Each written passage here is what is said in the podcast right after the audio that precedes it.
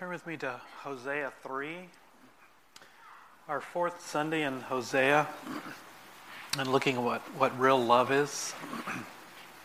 Hosea 3. And while you follow along, I'll read all five verses.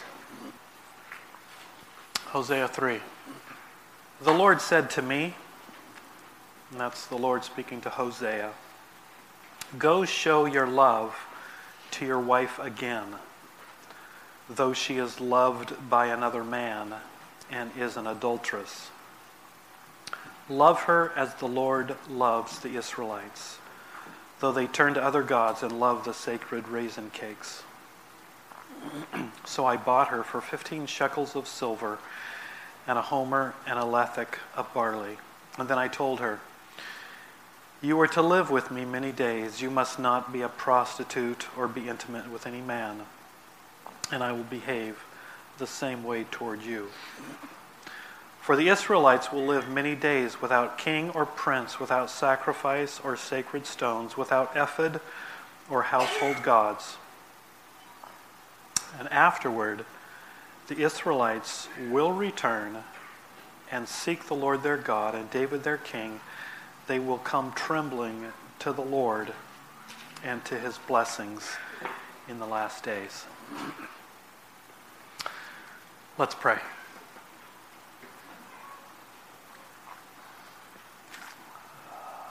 Father, I thank you for this uh, book that you've tucked away in the Old Testament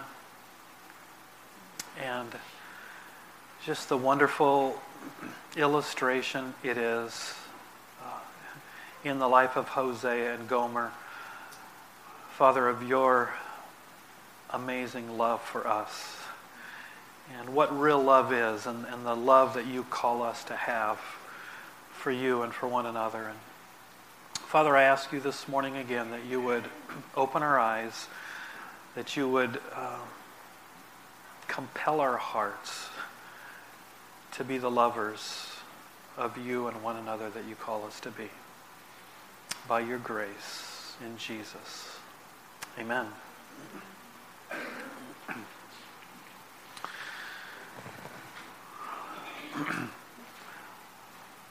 Love means never having to say you're sorry.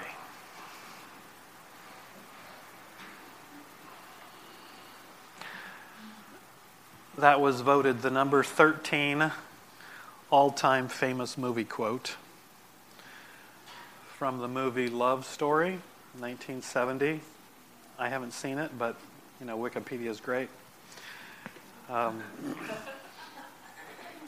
twice in that movie, um, that that phrase appears. Love means never having to say you're sorry. It was spoken by Jenny when Oliver is about to apologize to her for his anger, partway through the book. And then at, at the end again, uh, by Oliver when his dad, at the end of the movie, says he's sorry upon hearing of Jenny's death. Love means never having to say you're sorry. what do you think about that? Love means never having to say you're sorry. How does real love respond when there is pain and problems, and there will be both? in a relationship. Act as if everything's fine and move on. Put on a happy face. I think a line, I'm kind of in the movie theme this morning, if you'll forgive me. I think a, li- a line from the movie Rocketeer, got to be one of my favorite movies,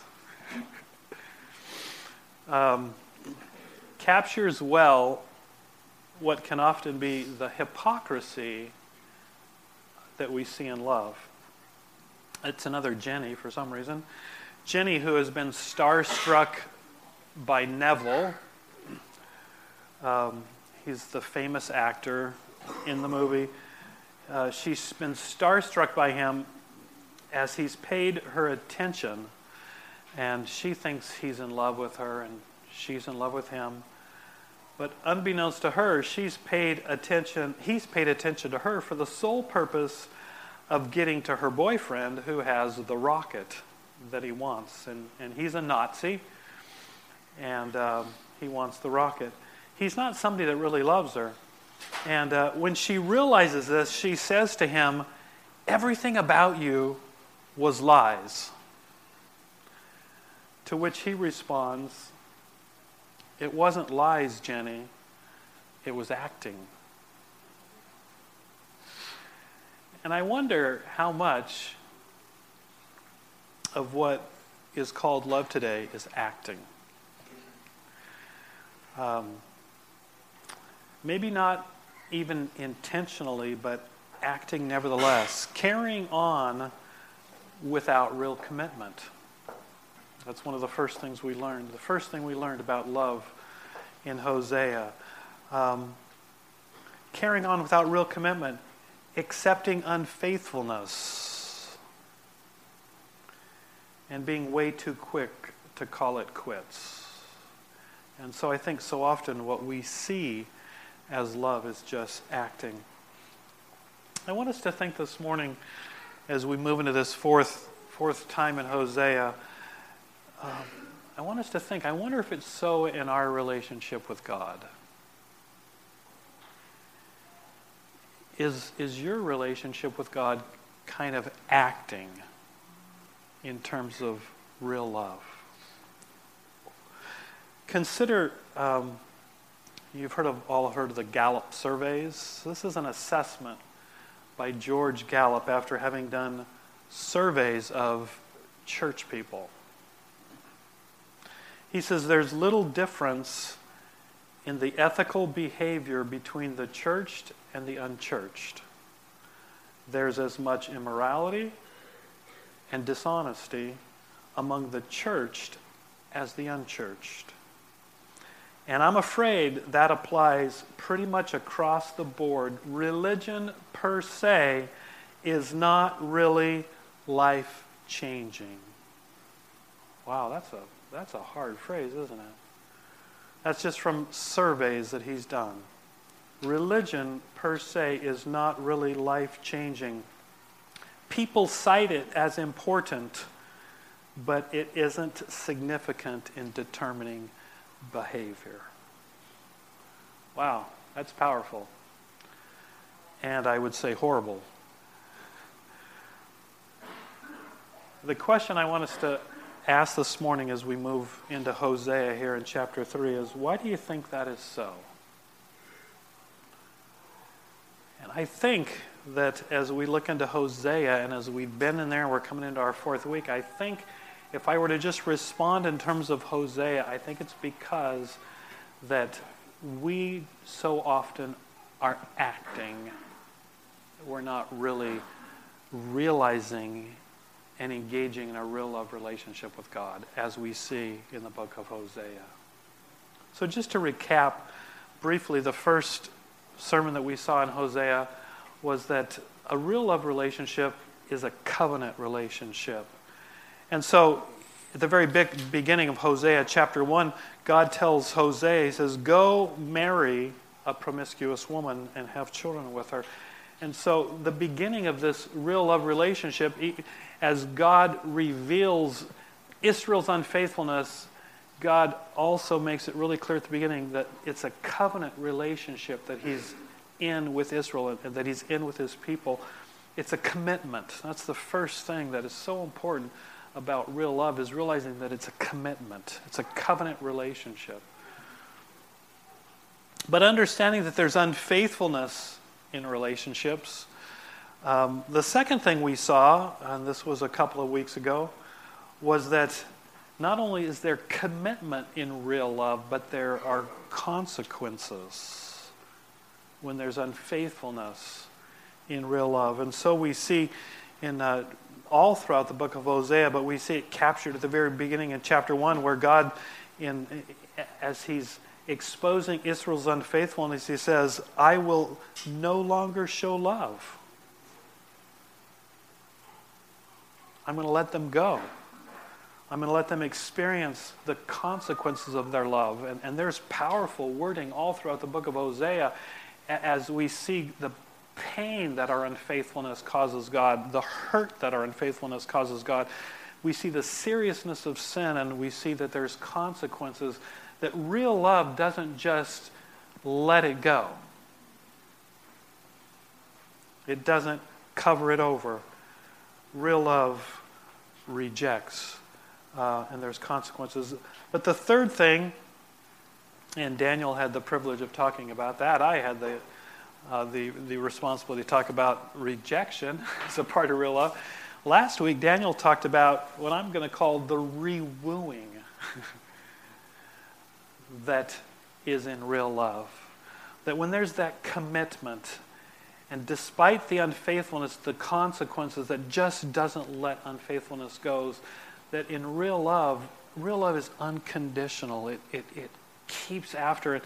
And, uh, and what I, and, and I've I've loved seeing it in, in the movie uh, last week of just how this husband, as his wife was unfaithful and left him, how he, he went after her.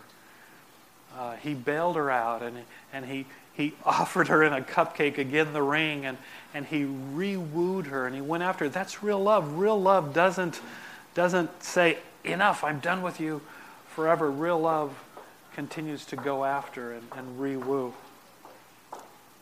Which brings us to another aspect of real love this morning and what we're going to look at, and it's repentance. Repentance. It's how real love responds to rewooing. When we've been unfaithful and God continues to pursue us, and we've all been unfaithful, right? it's who we are. And God, in His faithfulness, even when we're unfaithful, He's faithful and He continues to rewoo us and come after us. The question this morning is how does, how does real love respond to that real love, to God's rewooing when there's been unfaithfulness? So if you come back to Hosea 3 with me, it, it, to me it's such an important, it's such an important passage of Scripture for us to understand how God looks for us to respond to Him as He rewoos us in our unfaithfulness. Unrepentance, what is it? Look at the last verse of Hosea chapter 3, and I'm going to read it again, and we're going to look at just three things that we see captured in, uh, in this verse it says, Afterward, the Israelites will return, and they will seek the Lord their God and David their king, and they will come trembling to the Lord and to his blessings in the last days. The first thing we see about repentance, and it, um, and I want you to see this morning that repentance is a beautiful word. um, it's not a groveling word, it's not a negative word it's a beautiful word about what God has ordained to bring us back into a beautiful love relationship with Him and what is necessary for that love relationship to where there's no, there's no condoning, no compromising, no covering, no ignoring, but bringing us back into a full, free relationship of enjoying God. The first thing is, it says, they will return. The first thing is admission of wrong. That's what repentance means. It's the starting point. It's a realization and admission of wrong. It's not just let's carry on, let's act as if everything's okay, let's just move on. And I tell you, I've seen a lot of relationships like that where people just they, they don't want to face the ugliness or the unfaithfulness. They just well, let's just move on. And you can't just move on in real love. Real love starts with an admission of wrong. Look at if you're in Hosea, we're going to look at just a few verses. Um, Hosea 5 15. It says, Then, let me see if I get the right verse here. Hosea 5, it says, Then I will return to my lair. I'm going to start at verse 14. This is God speaking. He says, I will be like a lion to Ephraim, like a great lion to Judah. I will tear them to pieces and go away. I will carry them off with no one to rescue them. That's God's anger and hurt and pain over their unfaithfulness. But he says, Then I will return to my lair until they have borne their guilt and seek my face. In their misery, they will earnestly seek me. The beginning is admitting their guilt. Until they have borne their guilt, admitted their guilt. That's the starting point. We've got to come, be, as God woos us, we've got to respond and say, God, have mercy on me, a sinner. Look at Hosea 14:2. Hosea 14:2. It says, "Return Israel to the Lord your God. Your sins have been your downfall. Take words with you and return to the Lord. Say to him, forgive all our sins and receive us graciously that we may offer the fruit of our lips." If you remember the story of the prodigal son in Luke chapter 15, as he's in the pig farm, and uh, it's like all of a sudden, as he's there in the midst of this famine and he's feeding the pigs and he doesn't have enough to eat himself, it says he, coming to his senses, he says, I'm going to return to my father and I'm going to say, Father, I've sinned. The first part in understanding repentance is it's coming to our senses and, and realizing where we're at and what we're missing out on in, in a real love relationship, whether it was with God or with someone else we love, realizing where, what we're missing out on and coming to our senses and saying, God, I've sinned. Um, I saw this, this neat little an- anecdote about Frederick the Great, King of Prussia, and I'm not using it because I like his name, but because how well it illustrates this point. He was touring a prison and the prisoners fell on their knees before him as he walked through the prison, proclaiming their innocence, except for one man who remained silent. And so Frederick called him and he said, Why are you here? And he said, Honestly, armed robbery, Your Majesty. Are you guilty? Yes, indeed, Your Majesty. I deserve my punishment. So Frederick summoned the jailer and ordered him, and this is kind of humorous. He says, Release this guilty wretch at once. I will not have him kept in this prison where he will corrupt all the fine, innocent people who occupy it.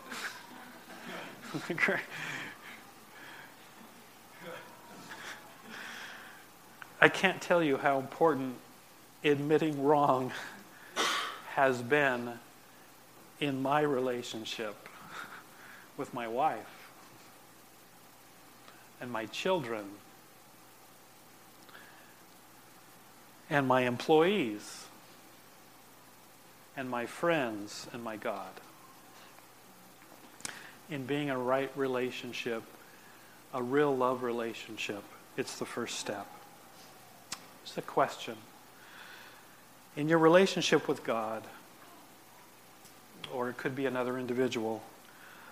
Are you quick to admit you're wrong, your sin, how you failed, how you've wronged, or are you just wanting to brush it over and move on? Repentance, which is absolutely necessary for a real love relationship, begins with admission of wrong. The second is, notice in, in Hosea chapter 3, it says, They will come trembling to the Lord and to his blessings in the last day. The second thing is anguish. I'm just being a pastor, you want all A's. The first one is admission of wrong. The second is anguish or true sorrow. In Hosea 5:15, remember it said, "In their misery they will return to the Lord." Hosea 11 verses 10 and 11, it's repeated twice. It says, "Is Gilead Excuse me, I'm chapter 12. Chapter 11 verse 10 it says, "They will follow the Lord. He will roar like a lion. When he roars, his children will come trembling before the west."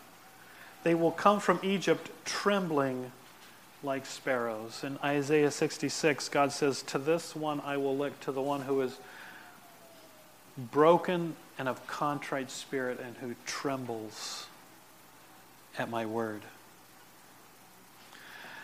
I think too often we can be like the little boy who prayed, Dear Jesus, I'm sorry I made such a mess in my room, but I sure had fun doing it.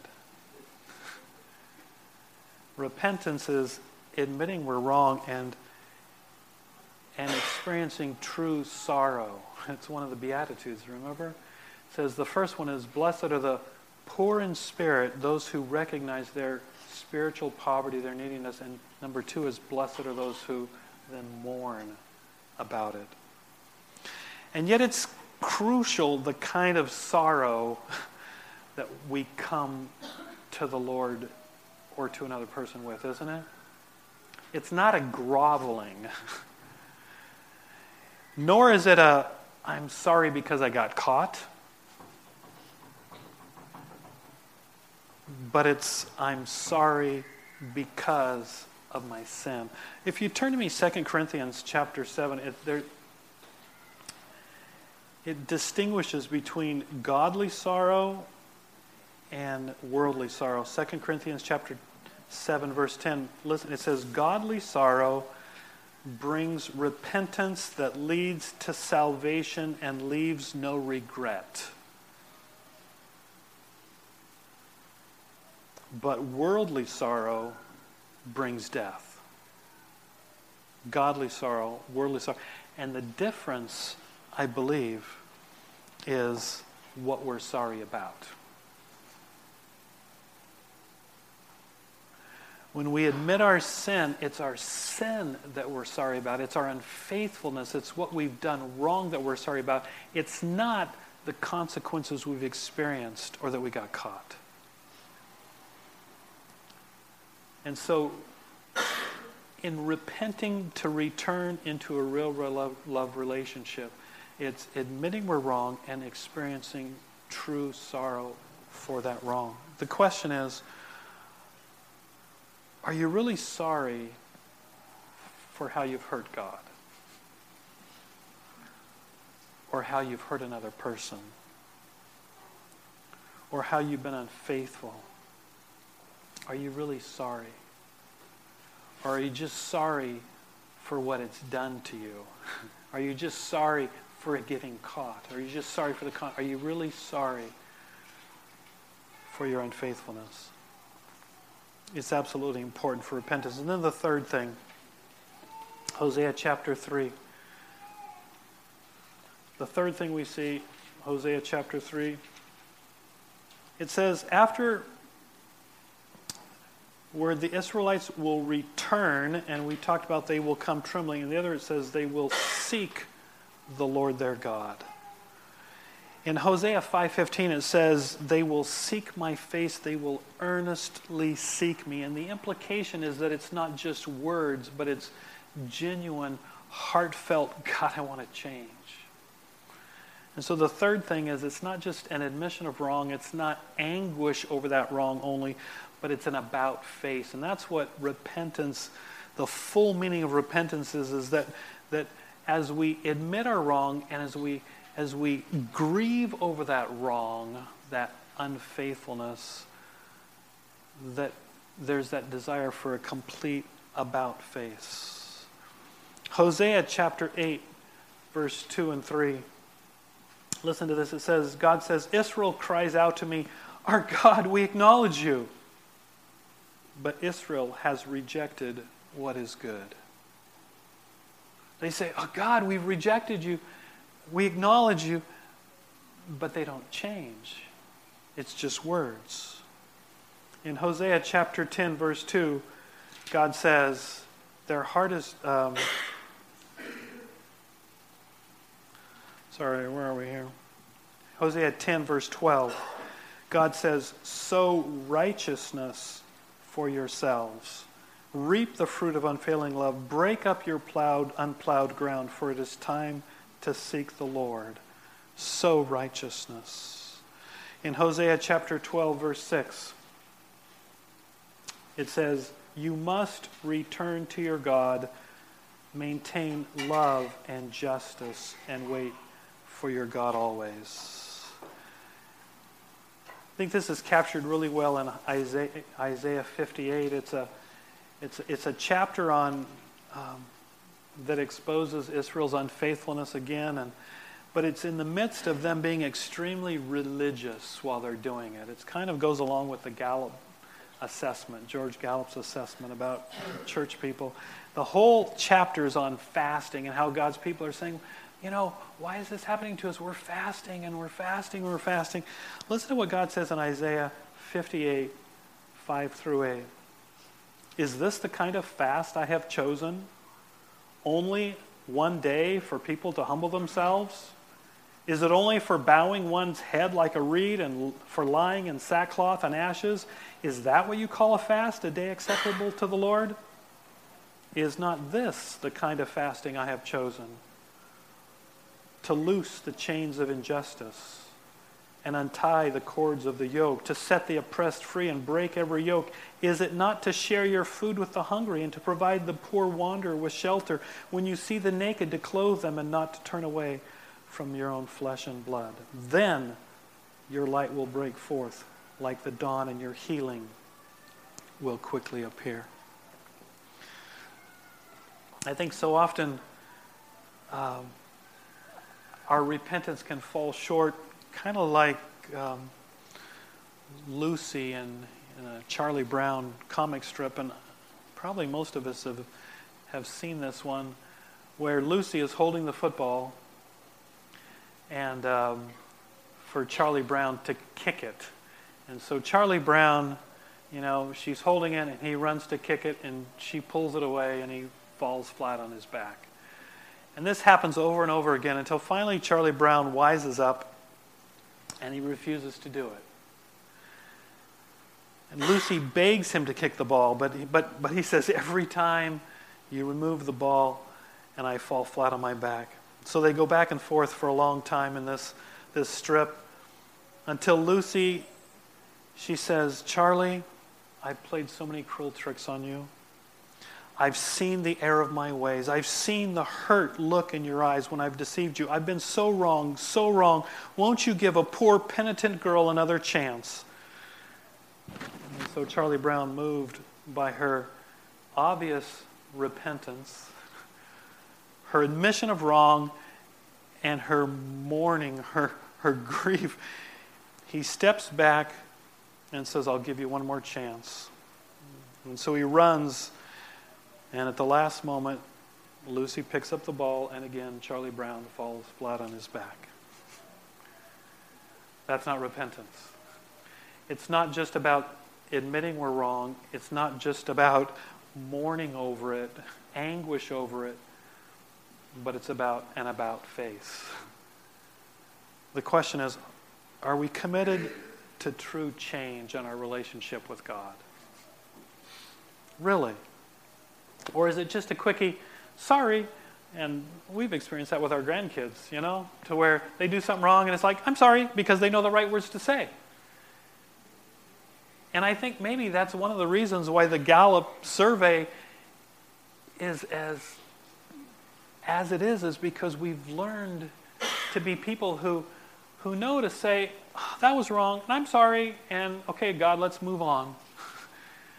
and there's no about face, there's no true repentance. Now, the caveat that I want to include here at the end, as I'm just summarizing, is that this isn't a focus on sin. I'm not asking you to focus on sin. In Romans 2 4, it says it's the kindness of God that leads us to repentance. And if we're going to be truly repentant, we're going to be individuals who truly can say, God, I'm sorry, and grieve over how we've hurt him, and do an about face and truly change and move forward in a real love, love relationship with him, it's going to be because our focus is on our God who is wooing us, not our sin that's hindering us. Do you understand the difference? It's really important because if we get absorbed with our sin, then we're going to be people who grovel. We're going to be people who are focused on our sin. We're not going to be people who fixated on His commitment to us and His wooing of us and His unconditional, His kindness to us. It's His kindness that will lead, lead us to repentance. And, and that's what brought Gomer back to Hosea. As we see captured in this video, as, as his commitment and his unconditional love continued to reach out to her, it allowed her to go, but it wooed her back. It was that wooing her back, that real love, unconditional commitment for her that brought her back. And that's what will bring us back into a real love relationship with God. It's not being absorbed with our sin, but being absorbed with His kindness, with His unconditional love. But we need to know that there's no real love without repentance. Real love means having to say you're sorry and meaning it. And I think one of the things that, that hinders so many of us in our love relationships with God is, is that we have such a cheap view of love that we don't see that love demands repentance, that love is about saying we're sorry, God, grieving over it, with our eyes fixed on Him and His love for us and His kindness for us, being drawn back into that love relationship that goes about face and says, God, I'm yours. It's not cheap. It's like, okay, God, let's just move on. God just, God loves me. He accepts my sin. He doesn't. It grieves him. It hurts him. It angers him because it breaks our relationship with him. And real love demands repentance. Real love means having to say you're sorry. How are we going to respond so that we aren't just individuals that say, I love you, God? Cheap words so often, meaningless words. Just three things I'd like to suggest that before God, as, as I close in prayer and as you leave from here, three things that we would ask ourselves before God in prayer in responding to Hosea here. The first one is that we would ask God, we would just examine ourselves before God. God, am I really sensitive to your Holy Spirit's convicting of me? Or have we hardened our hearts towards like, I'm going to do what I'm going to do? Then you'll never have a real love relationship with God. God, am I really sensitive? God, make me sensitive to the convicting of your Holy Spirit in my life. I want to be sensitive to what hurts you, to what pains you, to what angers you, to what separates me from you. The second thing is, God, do I really take sin seriously? Do I really take sin seriously? And third, am I really committed to changing?